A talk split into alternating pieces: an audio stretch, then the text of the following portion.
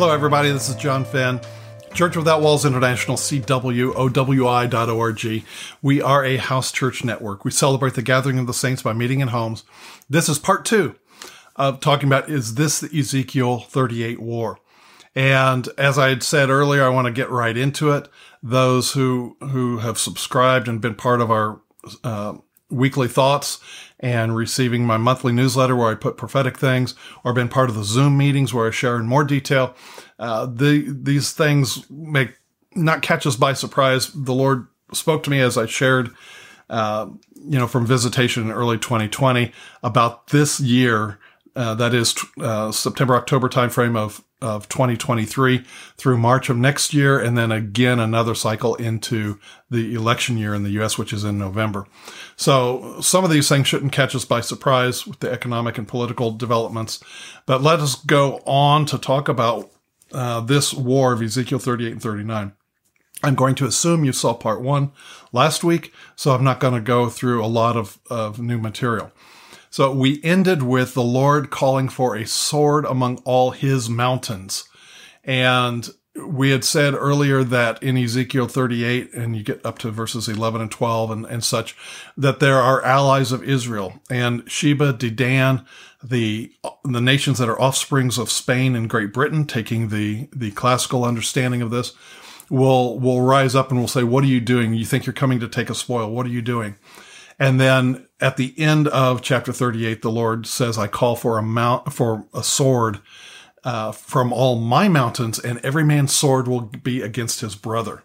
So we are talking about a massive war when the nations that are named will ally themselves with Russia and invade Israel. That is Russia, Turkey, Iran. He names Libya. He mentions Gomer, which is part of the area to the north and a little bit east of, of Turkey and and also uh, what would be North Sudan and parts of Ethiopia, and they will all ally themselves together. Ezekiel said, "Be a guard for them," that which means that there's a military and and alliance there, and they're going to invade Israel.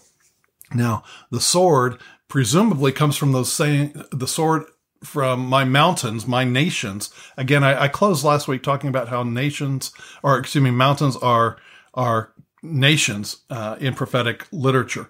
Uh, we see this in the book of the Revelation as well. You see the the ten heads and the seven kings, and they're sitting on mountains, and the woman who sits on a mountain, and, and different things of that nature. So I don't need to go into explain a, a basic biblical interpretation understanding.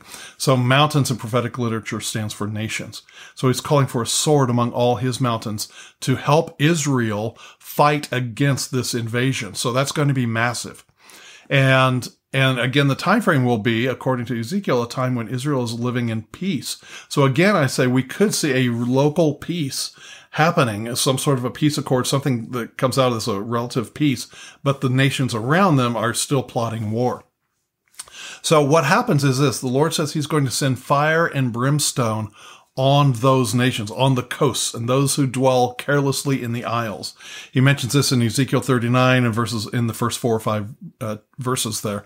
He talks about that. So it appears that the weapons now, Ezekiel didn't understand modern armaments, obviously, bombs, missiles, things of that nature. He didn't have it in his time. So the, the term fire and brimstone, some have speculated nuclear because that's how we would take it in our time frame. But we don't know with Ezekiel what he's thinking because he's never seen modern weaponry. So if you've seen some of the explosions of just modern conventional uh, uh, armament, shells and bombs and stuff like that, it's it's fire and brimstone. you look at that thing, it's it's horrible, and the shockwave and everything else. But it is interesting that the Lord says that there will be fire and brimstone on the coast. In other words, Israel and its allies are not going to limit its retaliation or its its um, it's not even retaliation, its defense of itself to just the war there. It's going to go to the root cause. So it's going to send fire and brimstone to the the homelands of the attackers. So that is clear from Ezekiel 39. He says in, specifically in verse, uh, it must be about verse seven. He says, "I'm going to send fire on Magog."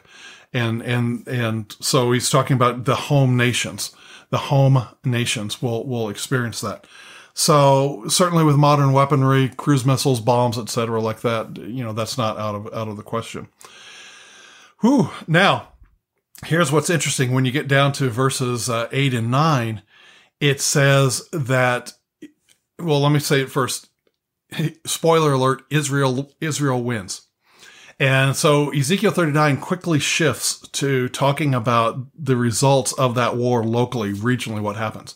The reason I can say that it's not nuclear war, at least around Israel, is because the Lord says that they will send people throughout that they will hire people in the land to bury the dead. And he continues through verses 14, I think 13, 14, 15.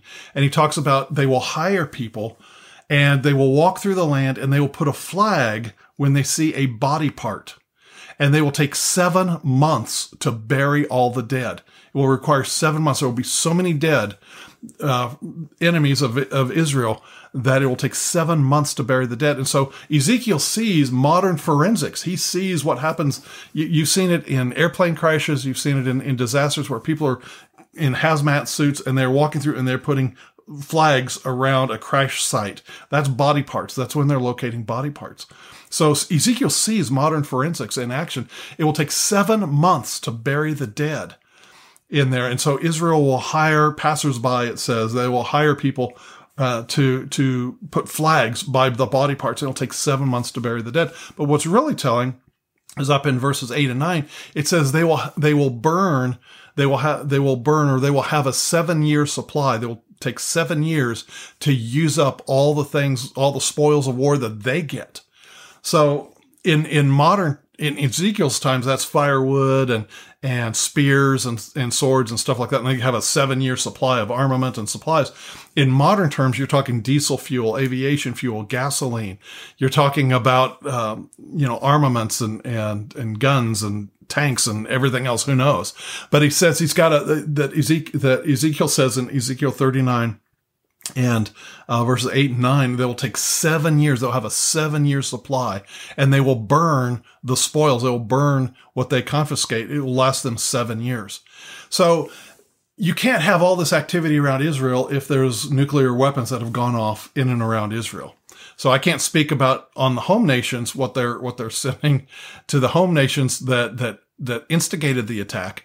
But we can say locally there are no nuclear weapons because they Israel still exists. They have people burying the dead for seven months. They have a seven year supply of spoil that they take out. There's great confusion. The Lord talks about when they come in from the north and on the mountains, he talks about hail and, and rain and confusion among the, the languages.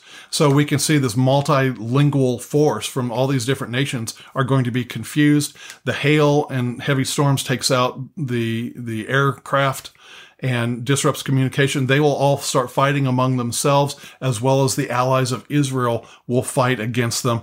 And the net result is Israel wins. And so he talks about the animals, the birds coming, uh, you know, getting to the bodies before they can go around and, and put a flag by the bone. He specifically mentions bones. Uh, it's amazing. It's amazing that Israel wins. Now, the here's the part that I want to share. Uh, back in it must have been 19, had to be between 1994 and 2000. I'm not sure exactly where it was, uh, but it was 1990s. I was preparing to teach at a Bible school where I was the director. I was preparing to teach Old Testament survey. And I had come to the point of Ezekiel 38 and 39 and teaching about this war. And so I had spent some time in prayer asking the Father, I said, you know, I know that uh, the Gentile age is a mystery. You know, Paul said it's a, a mystery that's 2,000 years or so of, of Gentiles being able to come into covenant with Israel, with the God of Israel, excuse me. And and so, uh, you know, what's the order of events? What happens? Because Ezekiel, go, Ezekiel goes from the nation of Israel being reborn in Ezekiel 37, the war in Ezekiel 38 and 39, and then the millennial temple in chapter 40. So how does the millennial temple, how does all this figure into all this? And I wasn't even thinking specifically about the millennial temple, but just the temple in general. You know, a temple has to be built. And so I was praying about it and the father spoke to me and he said this, and I don't often share prophetic things here, you know, on, on, on these videos, but I will today because it's relevant. Anyway, so what he said was this. He said, following the war in which Israel is victorious, he said this will conclude the Arab Israeli conflict because there will be no one left among those nations to raise any serious concern for Israel. He said, and the leaders of Europe will sue for peace and make a peace treaty with Israel that will be primarily economic, but he said there will also be provision for Israel to rebuild its temple. And when he said that, boom, it suddenly fit into place because Jesus in Matthew 24 talked about Antichrist coming into the temple. And everybody's wondering, you know, how can the temple be built? When will it be built? And I can't, this is why I don't share things prophetic in here because I can't show you chapter and verse. I can just tell you what the Father told me. That out of that war will come a seven year peace treaty and, and it will be largely economic, uh, for Europe and some of the other nations around, uh, with Israel, but it will also include provision for them to build their temple. And so that makes sense because Daniel had prophesied, Jesus confirmed that halfway through that seven year peace treaty, uh, the leader of the uh, European and Mediterranean area nations will come and uh, cause the sacrifice and oblation to cease. And so anyway, that's what he shared. It's pretty interesting, isn't it? So everything that's happening now, like I'd mentioned last week, the, the Abrahamic Accords that President Trump brought about, where the, the alliance of Arab nations, uh, as a, as a block to, to, uh, come against Iran, uh, the, the war of the Gaza Strip, uh, all that is setting the stage for the larger invasion and what we have to look for is going back to Ezekiel 38, right at the start in verse 4, where he talked about how he's going to turn what was modern day Russia, turn it around and put a hook into its jaw, that it has to, it is to be a guard for all those other nations, and they are to conspire together to say, uh, the, an evil thought, the Lord says, an evil thought will come into your mind, saying, I think I'll go down and take a spoil. And so they will come up, and it'll, it'll be, there has to be a buildup. You can't cover that sort of thing up uh, that massive. And so it'll, it'll be a buildup and they'll see it, but they'll think that no one will fight for Israel. So look for a time politically where they miscalculate, where they think no one will defend Israel when God says clearly that the other nations will defend Israel. He's calling for a sword among all his mountains and every man's sword will be against his brother. So you, you need to look for a time when Israel is dwelling in safety. You need to look for a time when, when Russia and these other nations think that no other nation will come to Israel's aid. It's a, a really bad miscalculation. And, and number three, you need to look for that hook to what is going to bring them all together and bring them back into the Middle East and invading, especially out of the north is where it's talked about. So we don't have that quite yet. We don't have that quite yet. So what you're looking for is a weakened, weakened nations, nations which are weakened uh, to in political will and national will that that this alliance against Israel will will calculate that they will not come to Israel's aid. That's one of the biggest signs to look for. So so that would well, I'll let you go from there. Just think about what would happen in the U.S. and and the U.K. and stuff that that that Russia would think that those nations would not help Israel. So look for the political developments along those lines. So anyway, this has been a very brief overview. Normally I would take about two or three hours to go into this in an Old Testament survey class, but this is just hitting the highlights. And so I hope it's been a blessing to you. You know what? We just don't know. We pray. We, we watch, we observe, but we don't know, and we stay in peace. None of this has caught the Father God by surprise. We are His kids. We're His children. We pray for those who are affected, certainly. But, um, but anyway, the, the, what we have now going on as I'm recording this in, in the Gaza Strip is not the Ezekiel 38, 39 war. It may be setting a stage. It most certainly is part of the, the link uh, the path down that route, but that's not it yet. Will it escalate to that? Who knows? But uh, but at least for right now, what's going on, limited to that. That's this is not that. So anyway, I hope this has been a blessing, and I'm quite serious signing up for our weekly thoughts and my monthly newsletter because again, that's where we put things in more detail in, in the prophetic. But I hope it's been a blessing to you. All right, God bless. New subject next week.